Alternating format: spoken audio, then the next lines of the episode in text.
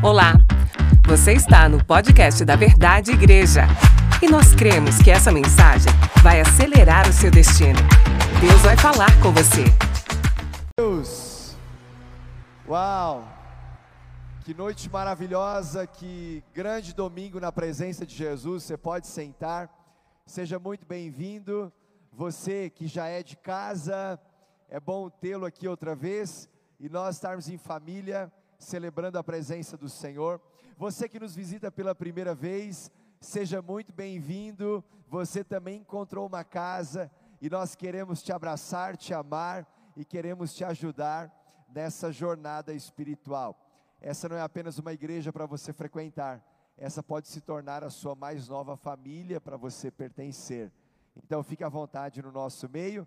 Aqui você pode, além de receber uma palavra de Deus para o seu coração, para a sua nova semana. Você pode encontrar e certamente vai sentido para a sua vida. Você pode é, ter um momento especial enquanto adora Deus no meio de uma boa canção, de boas músicas.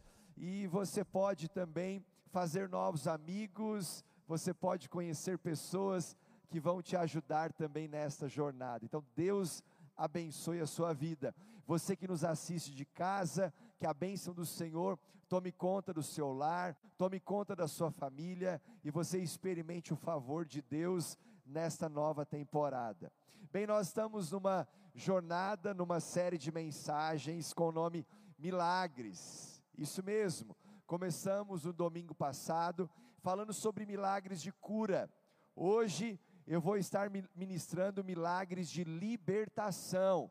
Domingo que vem eu vou pregar uma mensagem com o tema Milagres de provisão. Nós servimos um Deus que é provedor, Ele é o grande doador, Ele se importa, está na sua essência ser provedor. Ah, na quarta mensagem dessa série, o tema será Milagres de restituição. E a gente termina no último domingo do mês de outubro falando sobre milagres de salvação. João capítulo 8, verso 32. Se você está com a sua Bíblia aberta, acompanhe João capítulo 8, verso 32, ou segue com a gente aqui no multimídia também, ou anote aí no seu esboço, diz assim: "E conhecerão a verdade, e a verdade os libertará". Pai, obrigado pela tua palavra. A tua palavra é poderosa para nos libertar. A verdade é poderosa para nos tirar as algemas nos tirar do cativeiro, abrir as comportas. A tua palavra é poderosa para nos tirar de toda circunstância que nos torna é, prisioneiros das, da, da, da, nossa alma, do nosso intelecto, ah, prisioneiros do nosso, dentro do nosso próprio corpo, das circunstâncias adversas, Pai, de toda influência maligna, eu quero te pedir nessa noite, abre as algemas, abre as algemas, abre as algemas e coloca o seu povo em plena libertação, em nome de Jesus, pelo poder da tua verdade. Quem crê, diga amém. Glória a Deus. Nesta série de mensagens, nós estamos aprendendo mais sobre milagres. Milagre não se explica, milagre se vive. Você tem que entender como se processa o milagre na vida de uma pessoa. Mas quando você experimenta um milagre, quando você é alvo do milagre de Deus, quando você descobre que para Deus o impossível não existe, quando você tem uma experiência profunda ah, diante de uma circunstância onde somente o Deus do impossível que poderia agir agiu e você experimentou isso, você descobre que nem sempre há uma explicação, nem sempre você vai conseguir provar para as pessoas, a menos que o seu próprio testemunho de vida fale mais alto que as suas palavras. eu quero profetizar sobre a sua vida, que você vai viver testemunhos de milagres, onde você não vai precisar explicar, mas a sua vida, o seu testemunho vai falar mais alto do que as suas palavras, e você vai ser um agente de milagres na vida de outras pessoas, porque muitos olharão para você e verão e constatarão o milagre de Deus na sua casa, na sua família, na sua história, e eles vão dizer: Eu quero viver o que esse homem viveu, eu quero viver o que essa mulher viveu, eu quero estar vivendo o que essa família está vivendo, como diz a palavra do Senhor, o testemunho de Jesus é o espírito de profecia. Então, o que, o que uma pessoa vê Jesus fazendo na vida de uma pessoa é o que vai catalisar um novo milagre na vida dela. Então, quando Jesus opera o sobrenatural, saiba, aquele é o espírito de profecia, porque ele, se ele fez uma vez, ele pode fazer uma nova uma, uma nova ação, uma nova operação na vida de quem está recebendo aquele testemunho. Aleluia. Bem, inclusive por falar em milagres, o começo do ministério de Jesus é marcado por muitos milagres. Por quê? Por conta da incredulidade daquele que estava começando a ter um contato com o reino de Deus. Então Jesus foi se movendo com o sobrenatural, Jesus foi curando doentes, Jesus foi libertando os endemoniados, Jesus foi abrindo a porta das prisões, Jesus foi ressuscitando o morto, e isso era um agente de transformação por conta da incredulidade de uma geração religiosa que só podia crer se viste, mas nós fazemos parte de uma geração que está vendo porque primeiro creu, porque primeiro creu. Jesus realiza o seu primeiro milagre num casamento, diga num casamento um casamento em Caná da Galileia, aonde falta vinho e a falta de um vinho em um casamento dentro da cultura judaica era um motivo de vergonha para os noivos, para as famílias, e de repente, no meio de todo aquele caos, onde o vinho tinha terminado, a mãe de Jesus, Maria, que também estava no casamento, ela chega e fala: Jesus, faltou vinho, Jesus, faz o milagre, Jesus opera o sobrenatural, e ele diz: mulher, a minha hora ainda não chegou. Ele estava dizendo: olha, dentro do Cronos, dentro desse tempo mensurável, quando o Kairós do Pai vier, uma janela de oportunidade vai abrir, e eu vou entrar e vou operar o milagre. Bem, Jesus dá um comando, e ele manda com que as talhas fossem cheias de água e ele envolve outras pessoas naquele milagre sobrenatural num casamento em Caná da Galileia. E ele faz o impossível, transformando a água em vinho. Mas aquele foi o primeiro de uma sequência de milagres que Jesus foi realizando e que não tinha explicação. Você me ouviu pregando semana passada sobre o milagre daquele homem que há 38 anos era paralítico e ele estava na beira do tanque de Betesda, e a Bíblia conta que de tempos em tempos, de vez em quando, o anjo do Senhor descia, agitava as águas, e aquele que entrasse por primeiro na água era curado de qualquer doença. 38 anos se passou, o anjo desceu, as águas foram agitadas, o homem foi colocado e depois de 38 anos ele foi completamente curado. Esse foi mais um milagre. Você conhece a história daquela mulher que sofria de hemorragia há 12 anos, 12 anos da mesma condição, onde ela já tinha tentado com medicamentos, ela já tinha tentado todos os recursos naturais, todas as possibilidades humanas, e certamente aquela hemorragia, além de ser uma profunda vergonha dentro do contexto que ela se encontrava, por conta da hemorragia ser sinônimo de impureza. Então aquela mulher não podia sair de casa, aquela mulher não tinha vida social, aquela mulher não tinha relacionamentos interpessoais. Só que é no meio da sua dor, é no meio da sua crise, em que Jesus está no trajeto, porque tinha sido acionado para curar, para intervir na situação de uma menina de também 12 anos, que estava para morrer, e ela era filha de Jairo, um dos chefes das sinagogas. Nesse trajeto em direção à cura da filha de Jairo, ele é interceptado por aquela mulher que há 12 anos sofria de hemorragia. E quando ela toca na orla das vestes de Jesus, ele para tudo e pergunta: Quem me tocou? Os discípulos dizem: Mestre, como quem te tocou? Muitos te tocam, a multidão te toca. Ele fala: Não, alguém me tocou de um jeito diferente, porque de mim saiu poder, de mim saiu virtude, de mim saiu dunamis, de mim saiu algo sobrenatural, e aquilo que ao homem não é possível fazer, nesse exato momento foi liberado. Eu quero saber sobre quem foi liberado. Aquela mulher, ela se identifica e ele diz: Vá, a tua fé te curou, a tua fé te salvou, a tua fé te libertou, a tua fé te coloca no próximo nível. Mas ele continua o seu trajeto. Só que quando ele está indo para a casa de Jairo, aparece as pessoas dizendo: Mestre, não precisa mais. Mas por que, que não precisa mais? Porque aquela menina que estava para morrer já morreu.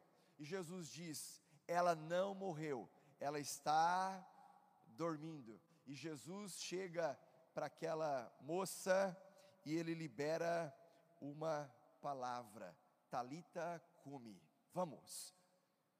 Que a vida volte, que a vida renasça no seu interior.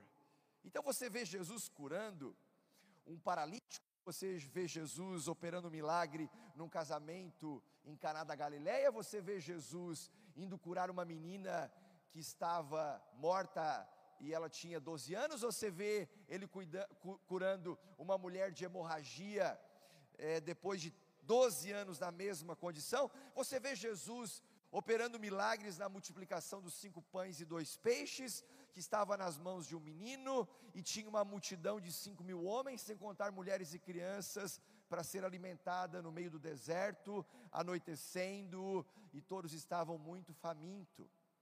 E os discípulos dizem: Olha, Jesus, libera essas pessoas, cada um vai para sua casa, cada um vai resolver os seus problemas, cada um vai atrás do seu milagre. E ele falou: Não, não, dê vocês algo para comer. Mas nós, como nós podemos?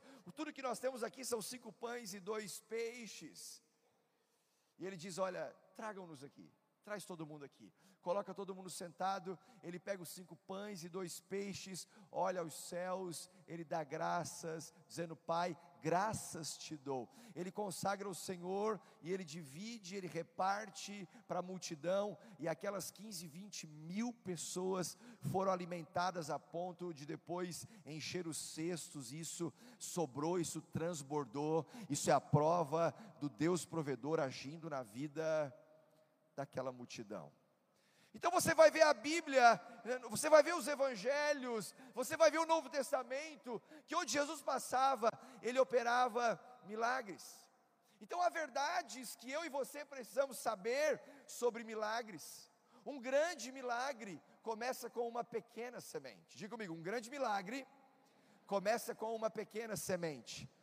Quem aqui precisa de um grande milagre? Quem aqui precisa de uma grande intervenção de Deus? Quem aqui precisa que o grande Deus haja na sua realidade? Eu quero te dizer nessa noite que um grande milagre que você tanto precisa começa com uma pequena semente. Qual semente? João capítulo 8, verso 32. E conhecerão a verdade, e a verdade os libertará. Eu quero te dar esses relatos de histórias que foram registradas nas Escrituras da operação de milagres, onde milagre não se explica, mas milagre se vive. Por quê? Porque o testemunho de Jesus é o espírito de profecia. Aquilo que ele fez com aquele homem, 38 anos paralítico, com aquela mulher, 12 anos hemorrágica, com aquela menina morrendo aos 12 anos, com aquela multiplicação de pães e peixes, a partir de sete coisas que estavam nas mãos daqueles, daquele menino, é suficiente para ativar uma fé sobrenatural no meu e no seu coração. Quem crê, dá um glória a Deus. Aleluia! A semente da verdade, uma verdade recebida na sua mente, que desce ao coração em forma de uma semente, produz um fruto que é revelado na estação certa. Então eu recebo uma verdade, diga assim, eu recebo uma verdade. Vamos lá, diga, eu recebo uma verdade. Eu entendo como se pratica essa verdade e eu pratico essa verdade.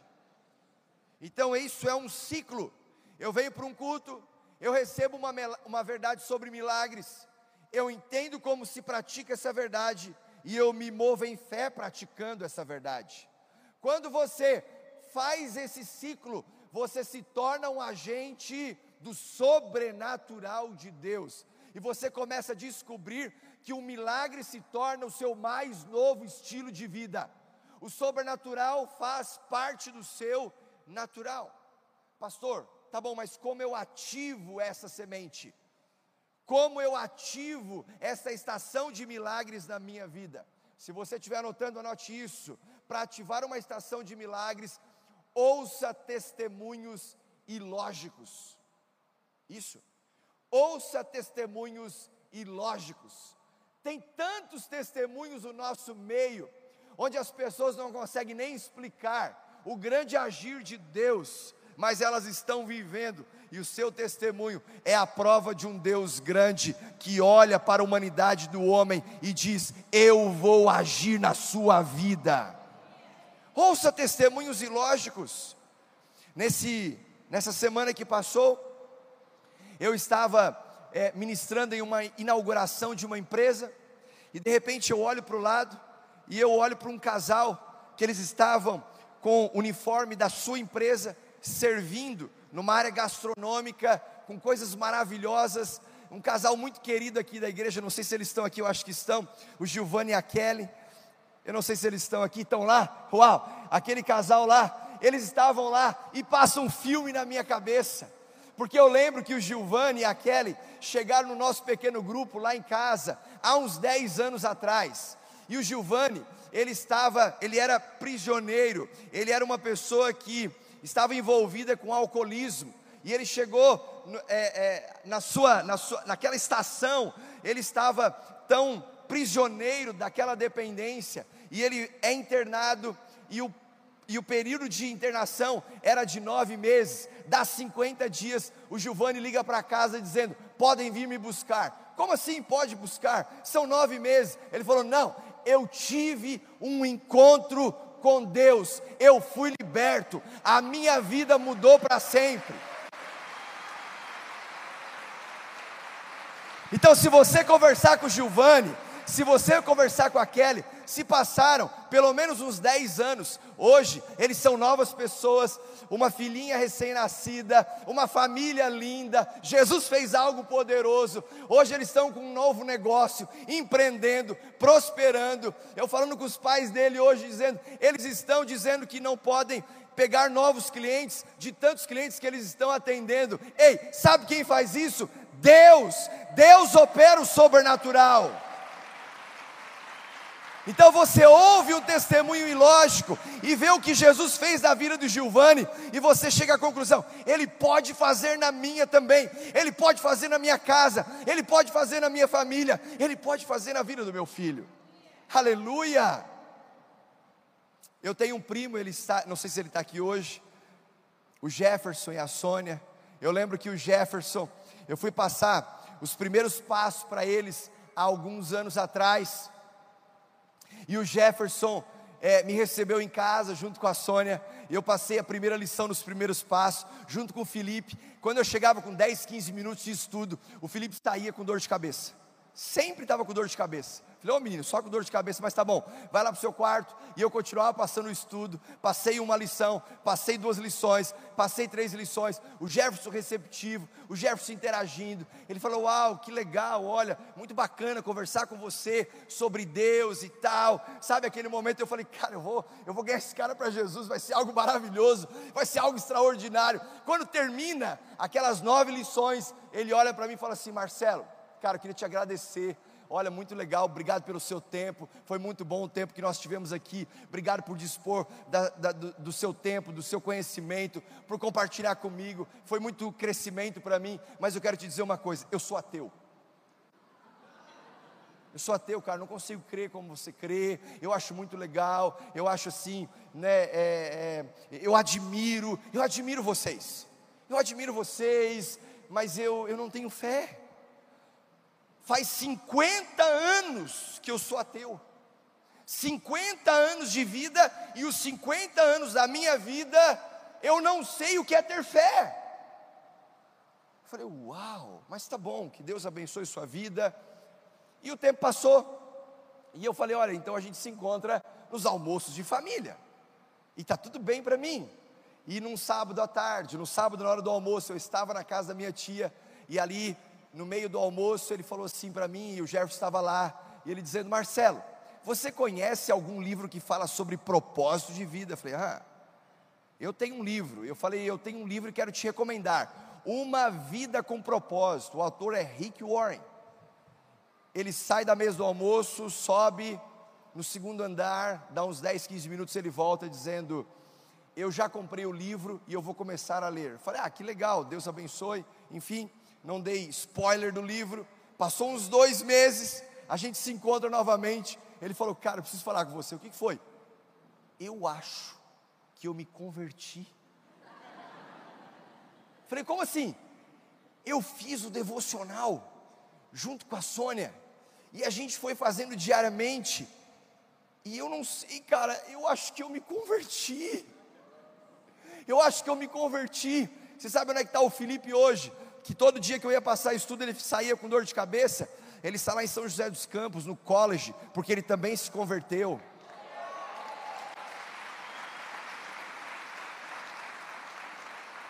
Então, quando você ouve testemunhos ilógicos na vida de uma pessoa que por 50 anos se considerou um ateu, mas um dia João 8:32 tornou a sua mais nova realidade. Ele conheceu a verdade e a verdade o libertou. Você olha para ele e fala: "Se Deus fez na vida dele, pode fazer na minha também".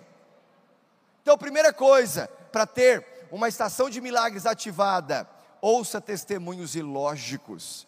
Segunda coisa, converse com vencedores. Converse com vencedores. Eu sei que você pode estar cercado de pessoas que tudo que elas falam é sobre murmuração, ela tem um, um, olhar pessimista, mas eu tenho certeza que nesse ambiente de fé é só você olhar para o outro lado e você vai encontrar muitos vencedores muitos vencedores. Cadê o pastor Luiz? Fica de pé aí, pastor Luiz. Você conhece esse cara aqui?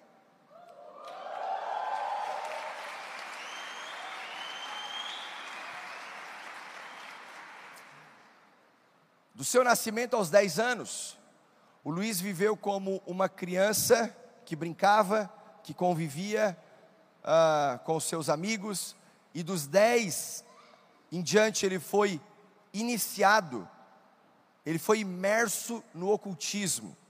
E ali ele começou a experimentar as mais profundas trevas. As mais profundas trevas. Tudo que você possa imaginar, ele, ele era PhD. Agora ele mudou, mas porque Jesus fez algo na vida dele. Mas ele entende tudo sobre as trevas.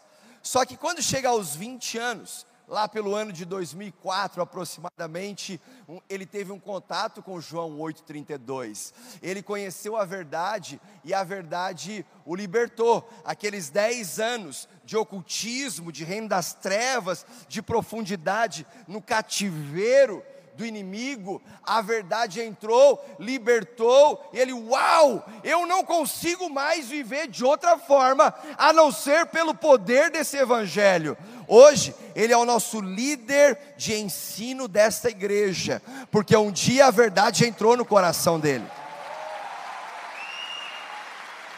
Você pode aplaudir mais forte a Jesus.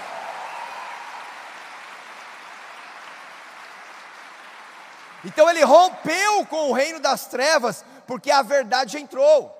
Essa semana, pastor André estava atendendo uma, uma mulher que tem vindo à igreja, e ela atendeu, e a mulher estava completamente prisioneira da idolatria. E ela começou a levar a verdade, e foi levando a verdade, e foi levando a verdade, e foi levando a verdade, e de repente, ela faz uma oração, e a mulher é livre. Depois que ela foi liberta, ela falou assim: Meu Deus, O que, que é isso? Saiu algo de mim e eu estou, eu estou leve. Ela estava dizendo assim: eu não sabia o que era viver sem aquilo que antes me oprimia. Porque quando a verdade entra, a libertação acontece, o peso vai embora, a opressão não tem mais espaço, e você começa a se dar conta: meu Deus, que vida é essa? Uma vida de libertação. Faz sentido? Uma vida de libertação. A terceira coisa para ter uma ativação de uma temporada de milagres, chegue depois que a sua oração chegar. Nós estamos aqui nesse culto, daqui a pouco nós vamos para casa. Antes de você chegar presencialmente em sua casa, a sua oração tem que ter feito o caminho. E quando você chegar lá, e você vai se dar conta que a atmosfera está preparada. Amanhã você vai sair da sua casa e vai para o seu trabalho. Quando você pisar no seu trabalho, a sua oração tem que ter chego antes. Você vai para um cliente, vai negociar com um cliente. Quando você pisar o pé naquela sala, a tua oração tem que ter antecedido, antecedido a sua presença. Então chegue sempre depois que a sua oração chegar. Tá bom, pastor. Eu sei que há muitas áreas que uma pessoa pode ser liberta. Mas do que que um cristão precisa ser liberto? Se você estiver anotando, anote isso. Seja livre da escravidão do pecado. Seja livre da escravidão do pecado. Pecado nada mais é do que errar o alvo. Quando eu peco, eu errei o alvo porque o meu alvo deve ser glorificar Deus. Quando eu peco, eu deixo de glorificar Deus e eu vivo o meu prazer, eu vou seguir a minha cabeça, eu faço do meu jeito. Olha o que diz a Bíblia em Romanos capítulo 6, verso 23: Pois o salário do pecado é a morte, mas o dom gratuito de Deus é a vida eterna em Cristo Jesus, nosso Senhor. Olha aqui para mim, o que é salário? Salário é aquilo que você recebe por um trabalho que você entregou. Então você trabalha do dia 1 de novembro ao dia 30 de novembro. Quando chega, geralmente no quinto dia útil do mês seguinte, você recebe um salário, uma recompensa, um pagamento por aquilo que você fez no mês anterior uma recompensa do que você entregou, uma recompensa do que você fez. Então, Paulo fala em Romanos: pois o salário do pecado é a morte, ou seja, a recompensa de errar o alvo é a morte. O que, que você recebe quando erra o alvo? A morte. A morte espiritual, que me distancia de Deus, a morte eterna, quando eu não recebo a Jesus Cristo como meu Senhor e Salvador pessoal. Então, o salário do pecado é a morte, mas o dom gratuito de Deus, dom fala de presente. O presente que eu recebo gratuitamente, do que, que tá, Paulo está falando? Da graça, da graça a graça me dá a oportunidade de receber o que eu não mereço. O que eu não mereço. Eu não mereço salvação, porque o salário do pecado é a morte. O pecado de uma vida sem Deus é a morte. Então a graça é o presente que Deus me dá porque eu escolho crer nele e ele faz isso gratuitamente. Não é porque eu sou bom, não é porque eu sou melhor que os outros, é mas é porque o amor dele me alcançou, porque ele me amou primeiro. Graça. Mas ele também tem as misericórdias dele renovadas sobre as nossas vidas todas as manhãs. E o que é misericórdia? É eu não receber o que eu mereço. Se graça é eu receber o que eu não mereço. Misericórdia é eu não receber aquilo que eu mereço. Ou seja, quando eu peco, eu mereceria ser condenado. Mas porque a misericórdia dele se renova todas as manhãs, eu deixo de receber aquela aquele juízo, eu deixo de receber aquela punição, eu deixo de receber aquela condenação. Então, graça e misericórdia precisam estar diante dos olhos de um cristão. E nós nunca deixarmos de ter gratidão, Senhor, a tua graça me basta, a tua misericórdia se renova todas as manhãs sobre as nossas vidas. Mas para isso eu quero clarificar para você a diferença entre pecado e pecados. Pecado é o pecado de você viver uma vida longe de Deus. Pastor, o que, que eu preciso fazer para ir para o inferno? Só nascer, mais nada. Nasceu, lá é o seu destino. A menos que em algum momento, Romanos capítulo 10, versos 9 e 10, se torne uma realidade. Aquele que confessar com a sua boca e crer em seu coração, aquele que confessar que Jesus Cristo é Senhor e crer em seu coração que Deus o ressuscitou dentre os mortos, será salvo.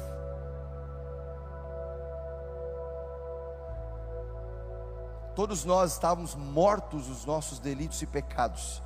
A morte em Adão. Não tenho tempo para falar sobre isso. Você pode aprender mais na nossa classe de primeiros passos. Porém, quando você está é, longe de Deus, o que te espera é a morte. Só que quando você abre o seu coração e você é alcançado pela graça, esse dom gratuito, e você recebe Jesus Cristo como seu Senhor e Salvador, uau, esse dom gratuito, esse presente de Deus, ele transforma a sua vida e te dá um novo destino o pecado de viver uma vida longe de Deus. Mas, uma vez que a gente nasce novo, nós sabemos que os pecados querem nos dominar. Os pecados do dia a dia, as prisões do dia a dia. Então, tanto para o pecado que me afasta de Deus ou que me deixa numa vida sem Deus, quanto os pecados do dia a dia que podem também me separar de Deus, eu preciso da mesma coisa. Do que, que eu preciso? Arrependimento, metanoia, mudança de vida, conversão. Conversão. Só que isso passa a ter uma consciência mais aguçada quando eu entendo de onde ele me tirou. Da onde que Deus se tirou? Eu tenho falado já alguns cultos que eu dou a Deus, o que eu dou a Deus é proporcional ao inferno que ele me tirou. Eu sei do inferno que ele me tirou. Eu sei do lugar que ele me resgatou. Eu sei da vida que eu levava. Não, mas eu não matava, eu não roubava, eu não era um criminoso, mas isso não tem diferença nenhuma quando o assunto é salvação. Todos nós carecemos da glória e da graça de Deus para sermos salvos. É por isso que a graça nos humilha, nos coloca na mesma condição. Na mesma condição. Então, o que eu dou a Deus é sempre proporcional ao inferno que Ele me tirou.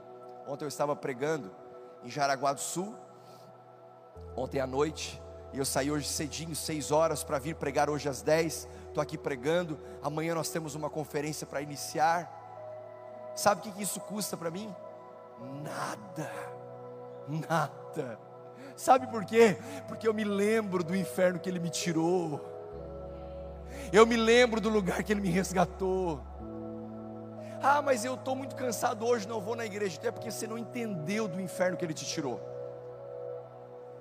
Ah, mas eu não vou nessa conferência porque eu tenho uma outra prioridade. A minha prioridade é pegar o sábado, a, a, a, o dia 12, que é um feriadão, e eu vou passar o dia dormindo. Então é porque você não entendeu do inferno que ele te tirou. Ah, mas isso aqui é muito caro, sabe? A Bíblia diz: de graça recebei, de graça dai. Filho, deixa eu te falar uma coisa: você não sabe do inferno que ele te tirou. Porque quando você tem uma consciência do inferno que ele nos tirou, tudo que a gente faz para o Senhor, pelo Senhor, meu irmão, é nada comparado à grandeza do lugar que ele nos tirou. Do que mais que um cristão precisa ser liberto? Seja livre do medo da morte. Às vezes eu vejo crente que está com medo de morrer. Paulo disse: Para mim, o viver é Cristo, e o morrer? Ah, o morrer é lucro. E o morrer? Morrer é lucro. Vem comigo para o texto de Hebreus capítulo 2, versos 14 a 15, 14 e 15. Portanto, visto que os filhos são pessoas de carne e sangue, ele também participou dessa condição humana, para que por sua morte derrotasse aquele que tem o poder da morte, isto é, o diabo, e libertasse aqueles que durante toda a vida estiveram escraviza escravizados pelo medo da morte. Se você anda com medo da morte, é porque você ainda não entendeu a perspectiva do ser espiritual que você se tornou quando você recebeu Jesus Cristo como seu Senhor e Salvador. Porque quando nós nascemos de novo, nós nos tornamos um ser espiritual que uh, possui uma alma e que habita num corpo. Mas mesmo nessa perspectiva, duas certezas nós podemos ter. Pela lente humana, primeiro que nós estamos vivos, nós estamos aqui, ó pessoal está nos assistindo em casa. Você está vivo. Estamos conectados. Você está aqui sentado nessa cadeira, no meio dessa multidão. Estamos vivos. Certeza. Segunda certeza: a gente vai morrer. Eu, você, você que está em casa, pastor, tenho medo da morte. A menos que Jesus volte antes disso. Fora isso, são duas certezas. Porém, há duas certezas também quando a gente vive numa perspectiva espiritual. Uma delas é: nós nascemos de novo e viveremos para sempre. Você já foi num velório de um crente? Tem dor? Tem. Tem saudade? Tem. Tem luto? Tem. Mas tem esperança a gente pode dizer até daqui a pouco, porque um dia nos veremos outra vez. Aleluia. Aleluia. Então, para mim, o viver é Cristo, mas o morrer é lucro. Pastor, você está pressa de morrer? Não, eu não estou com pressa.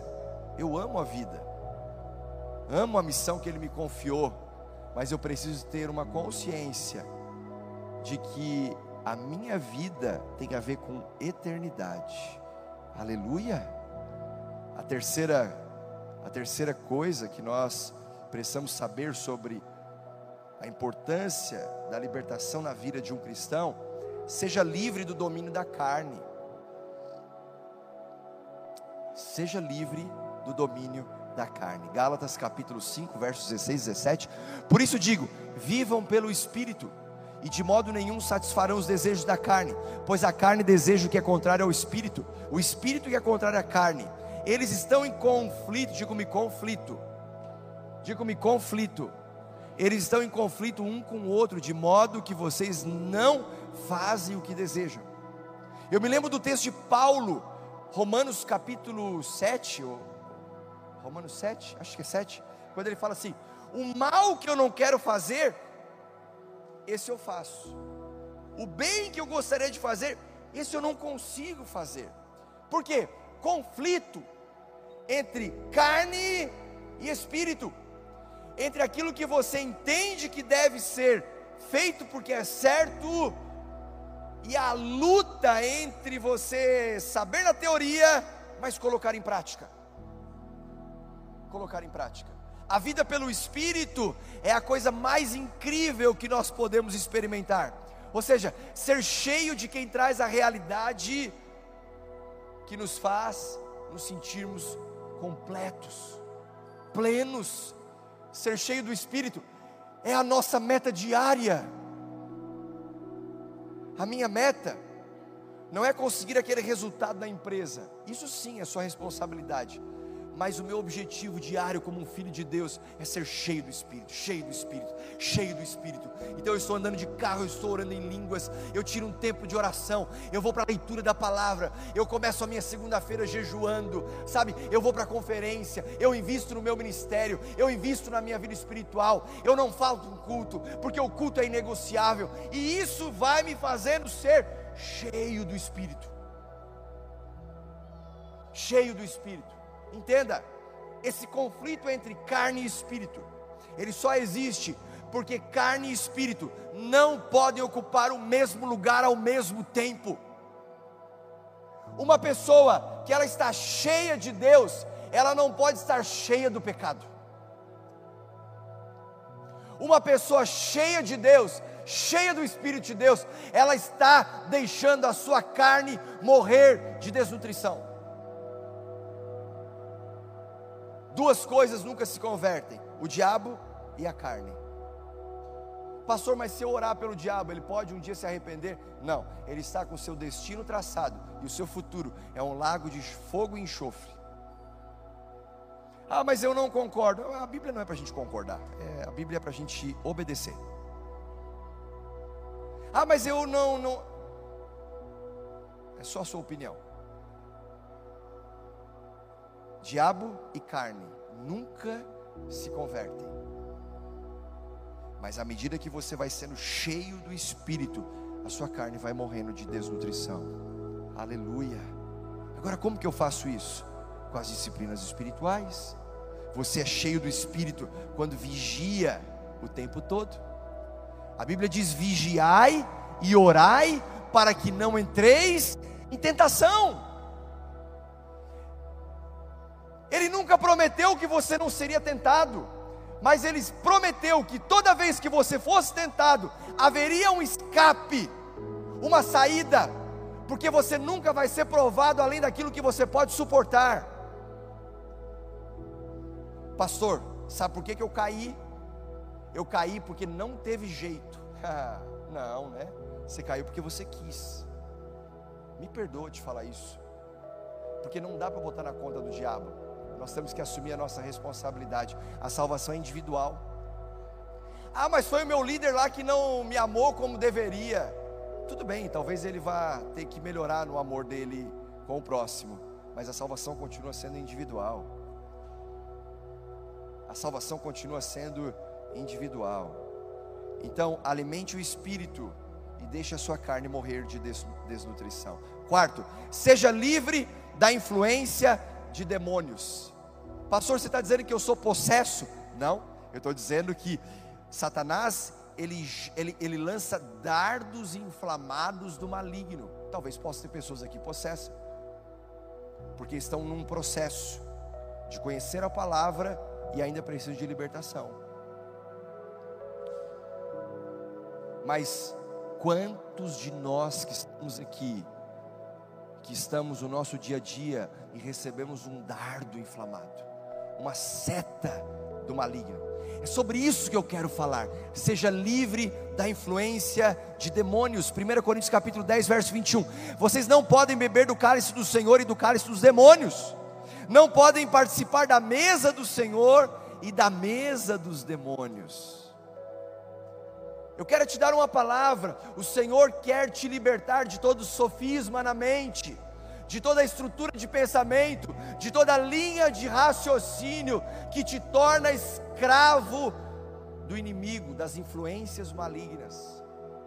Por exemplo, você vem aqui num culto e você fala assim: nesse lugar eu não sou amado. O que, que é isso? Mentira. Um dardo, uma seta inflamada do maligno. Se você deixar esse dardo cair no seu coração, lembra o que eu falei no começo? Você recebe uma verdade, você entende como se pratica essa verdade e você pratica essa verdade. O contrário também, ele funciona. Você recebe uma mentira, você entende essa mentira no seu coração e você toma por verdade, e você vive por ela. A conclusão que você chega, esse lugar não é para mim. Então o inimigo ele vai te aprisionando, e ele vai construindo um sistema de crença, até o dia que a verdade entra e você é liberto por ela. Você já se sentiu enlaçado?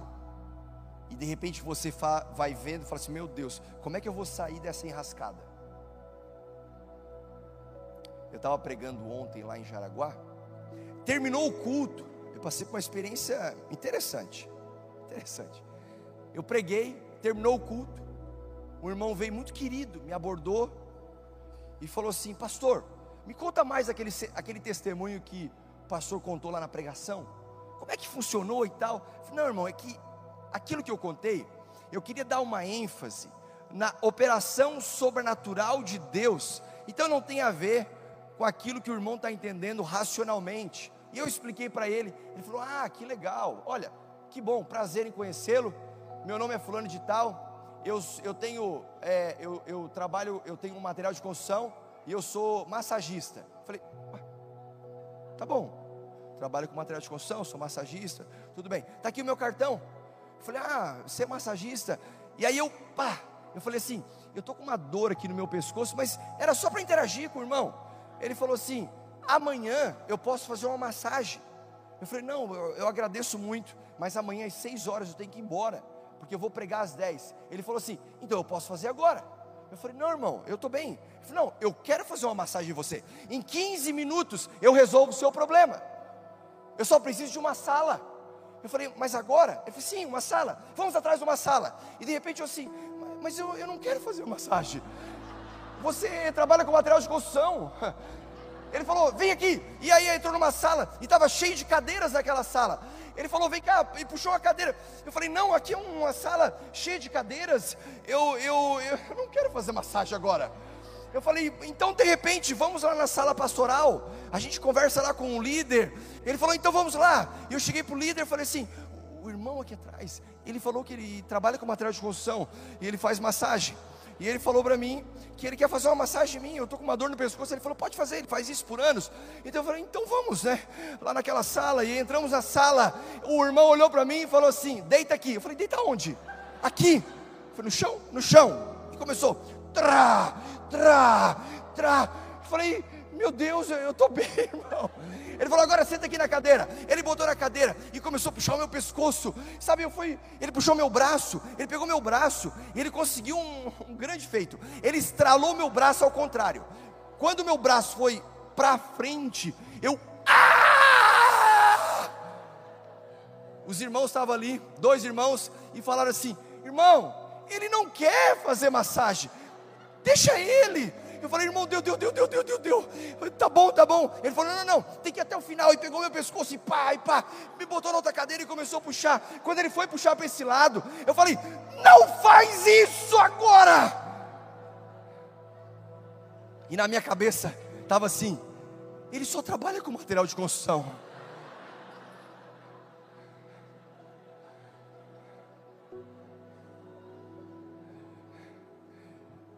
Enfim, ele chamou os dois rapazes e falou assim: podem sair da sala. E eu ali com ele. Eles falaram, mas por quê? Porque eu não faço massagem com pessoas na sala, eu tenho que ficar sozinho. Eu falei assim: eu vou matar vocês. Eles saíram, e eu fiquei lá, e eles ficaram assim na porta. Não, ele não quer, solta ele. Bem, ele terminou a massagem frustrado porque eu não deixei ele botar o pescoço para o outro lado. Ele só queria terminar ali. Mas o estralo foi tão grande para esse lado. Ele falou assim: agora você vai passar lá no meu material de construção. Falei, mas 11 horas. Enfim, eu terminei a noite passando no material de construção e trazendo um remédio. Ele falou: Isso aqui é muito bom, você tem que tomar e eu tomei. Mas enfim, essa é outra história. Por que, que eu estou te contando essa história? Porque tudo que eu precisava fazer lá no começo era dizer assim: eu não vou fazer a massagem. O senhor trabalha com material de construção. Era só isso que eu precisava. Mas sabe quando você vai dizendo, tá bom, é numa sala? Tá, então eu vou aqui na sala. Não, não deu nessa. Olha, vamos lá, vamos falar. Tá bom. Quando eu vi, eu já estava no chão. E ele já estava tá, estralando. Sabe quando você fala assim, meu Deus, eu fui enlaçado.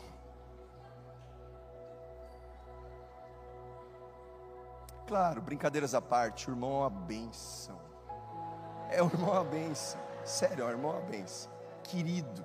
Só que ele trabalha com material de construção. Porém, eu quero te dizer uma coisa.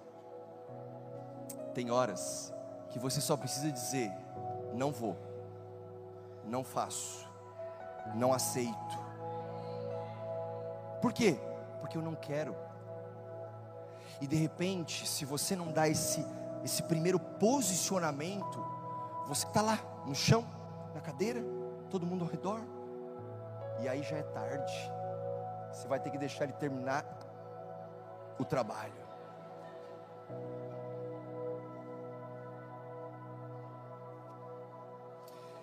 Quando você vê uma pessoa que ela está completamente influenciada pelas trevas, saiba, em algum momento ela começou de um jeito muito sutil, porque faltou um posicionamento. Eu quero te desafiar nessa noite a ter posicionamentos espirituais. O dia que você for tentado, você diz: aqui não. Aqui quem governa é o Espírito Santo eu sou cheio da presença dEle, é a palavra que me governa, eu sou lavado e remido pelo sangue do Cordeiro. Você pode glorificar a Deus?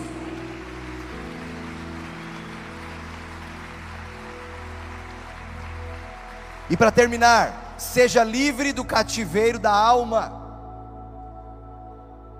Muitas pessoas estão prisioneiras nas suas emoções, no seu psique, no seu intelecto, na sua alma Marcos capítulo 4, verso 14, e lhes disse: A minha alma está profundamente triste, numa tristeza mortal. Fiquem aqui e vigiem.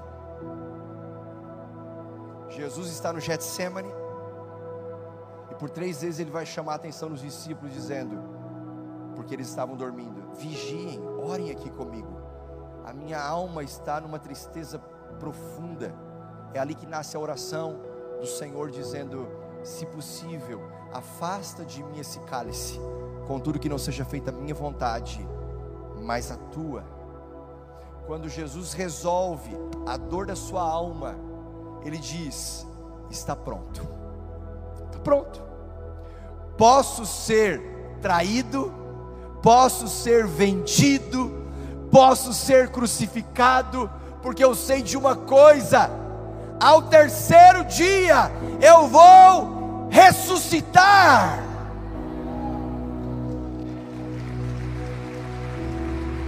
Aleluia! Você pode estar com a sua alma batida, orando e dizendo: se possível, afasta de mim esse cálice, contudo, que não seja feita a minha vontade, mas a tua. E o Senhor te ajuda a resolver o seu problema de alma. E aí você se levanta dizendo: Pronto, agora eu estou pronto. Aleluia. Eu quero convidar você a se colocar em pé. Eu quero orar com você. Aleluia. Glória a Deus.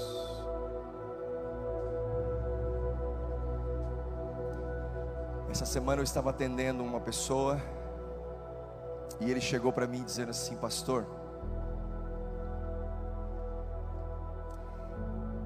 eu estou no meu melhor momento espiritual. Melhor momento espiritual. Mas eu estou com um abatimento tão profundo na minha alma por conta do meu trabalho.